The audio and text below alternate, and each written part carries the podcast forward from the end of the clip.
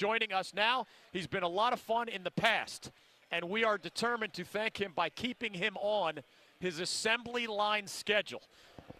It seems like he just got here, but he's actually the sixth year Boston College head coach. He's looking good as always. He's looking tan. He's got the cool mustache going. He loves smash mouth football, and he has a heck of a line and running back to make that dream come true this year. We're talking about Steve Addazio of BC. Coach, welcome back to the David Glenn Show. How are you? Well, I'm great. Great to be here. Appreciate it. We have heard descriptions of those in the coaching profession, pro and college, as like hired guns, right? Like you guys live this nomadic existence and you jump from city to city and school to school. In your case, I know you were born in the New England area, raised there, high school star there, college player in the state of Connecticut. I also know you happen to be, as I am, a Catholic guy. Yeah. So elaborate on what we all know to be true. This is not just another job for Steve Addazio in Boston College. Right. I mean, my whole career, you know, I wanted to be at Boston College. I wanted to get back to the Northeast. And uh, as you mentioned, you know, my, my Catholic faith is very, very important to my wife, my family, myself. And, and, and I love that piece um, of the Jesuit education at Boston College. And, and uh, it's special. So it's a passion, and um, I'm very proud and honored to be able to have the spot that I have here. And I get to be around the kids. Our kids are unbelievable guys. Like I go to work every day. I don't have issues, you know. They go to class, they love ball, they tackle ball, and uh, they're fun to be around. And uh, we finally have, you know, we've got a good basis built up right now. We have a, some real talent and some experience, and I think we can uh, challenge this year. I think I bothered you at breakfast one of these years when we were together with stories about we have a statewide show here in North Carolina, and of course your basketball team has our guests, North Carolina natives, Ky Bowman, more, right.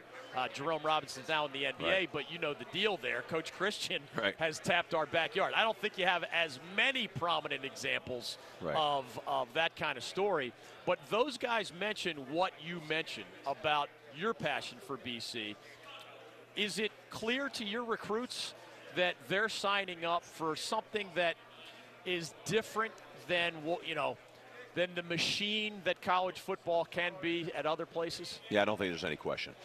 I think one of the key things at BC, I'm sure in basketball, but I'm telling you for sure in football, is we've got to do a great job in recruiting of identifying the guys that can help us win and that also buy into and appreciate, want to be a part of what BC is all about you don't come to BC if you're not interested in academics and interested in your degree.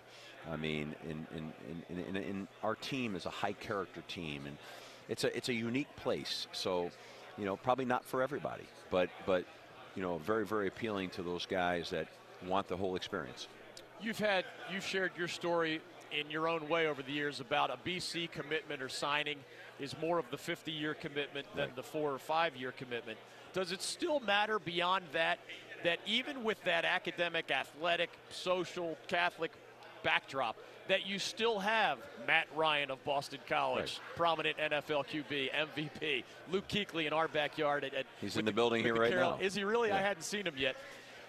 I mean, how does that register with the 16s and 17 year olds that you're recruiting? Because when you put it all together, it becomes an even more compelling picture. Well, that's exactly what we talk about, right? What we talk about is, hey, you have a chance to come get an elite Ivy League education, yet you're playing at the very highest level of college football and one of the best conferences on the best side of that conference, uh, and, and, and, you're challenged every day. No, by the way, you can come part, be a part of a team that when you walk in that locker room, you're around a bunch of great dudes that are going to help bring the best out of you, not the worst out of you. So I think that it is all about that. And, you know, it's funny, Catholic, non-Catholic, one of the greatest experiences of our for our team, and they would tell you that, whether they're Catholic or not, is that we have a pregame mass, and Father Jack Butler does the mass. And his message in the homily is so impactful to our players. And then at the sign of peace, when our players hug each other, it's really the most moving, one of the most moving experiences that they have in our program. And they'll tell you that. And I think that's really cool, you know. So, you know, that the faith concept is, is, is, is alive and well. And, and, and, and I think a big part of what the experience is at Boston College. I grew up in Philly, and I know you were previously the head coach at Temple, but when I was a young boy, th- there wasn't really a prominent college football program in southeastern PA. You had Joe Paterno in Penn State, but we would adopt teams. And Right. like as a Catholic boy, Notre Dame was an option and BC was an option. Whether I think of 1970 something as a young boy or 2018 Steve Addazio's BC, I think big, strong, nasty, smart offensive linemen. Right. I think nowadays A.J. Dillon, but we could list a parade of others Right. as running backs there. What is it about BC generally, or you personally, legendary offensive line coach, that continues to embrace smash mouth football as it feels like also in my lifetime, man, well, you know better than I, we have had an unbelievable evolution to throwing the ball all over the place. Yeah, it's a great question. I mean, I think that when you look back at Boston College in their history, in Syracuse, and you know a lot of them, I've been at all of them, the Northeast schools. When they've been good, they've been physical, they've been tough, and they can run the football. And maybe some of that has to do with the weather conditions. I mean, you know, you, you want to come up there and play in October and November and December. Yeah. You know, you, you you- you've got to be able to run the football. I mean, if you're in an indoor or if you're in a great climate, you can chuck it around. That's one thing. You try that on for size sometimes when the weather doesn't cooperate with you. It's not so good. And so I think that's part of it. But I just think the identity that, you know, the Northeast has got that rugged, tough, you know, Boston's a, you know, tough sports city, unforgiving. And I think it all kind of Philly, same Yeah, way. no I mean, it all no goes, doubt. it all goes hand in hand, you know, and, and we embrace that. Our players embrace that. And a lot of our kids come from where? The Northeast, the five-hour radius, New Jersey, Right. you know, Pennsylvania, uh, Massachusetts, Connecticut, New York, and, and and so they've they've been raised in that, you know, that that fall when the leaves change and the, you see your breath in the air, and that's in, you embrace that. I can remember when I was coaching down in Florida, it was a little bit the opposite. No one was embracing that. You know, we were concerned if we went all the way up to play Vanderbilt at Vanderbilt, how they'd handle like, oh my God, it's like 50 degrees, right? So it's just a little different mindset, you know. You know how fans are. The longer you're there, they want to see you go to the next level. Right, right. And in year six, Right. they can get tired of seven and six, Right. even if a bowl game is an accomplishment. When you look at this year's combination of talent, depth, Right. experience, all the usual fans about whether the expectation should be that it's time for a breakthrough for your Eagles. Well, I think we talk about it with our team, taking the next step. There was a big, there was a big topic in spring ball. How, how do you know? What do we have to do to take the next step? And I think for me, this is the first time I was able to say, okay, guys, you know, we, we need to take the next step, and this is what we need to go about doing that. And, and here's the plan and how we're to how that's going to happen. And, and and that's where we are right now. And uh, but the margin for error from going from six to seven wins to nine or ten wins, and that that's a tight that's tighter margin than people probably really understand when you look at the teams that we have to play and we have to beat to get there. But having said that, that's our goal right now. That's what we're talking about right now, competing for a conference championship, not getting bowl eligible, even though that's clearly en route to that, right? Um, and and you you know when you when you start to make that leap and you start talking like that, it makes you as a coach you get nervous, right? Because you're saying, okay, you know we you Yeah. know now we're talking about it, but you got to back it up, and and and and that's all part of this journey. Steve Addazio joining us. You can follow Coach on Twitter at BC Coach Addazio. Goofy question as we keep you on your assembly line schedule here at Media Day.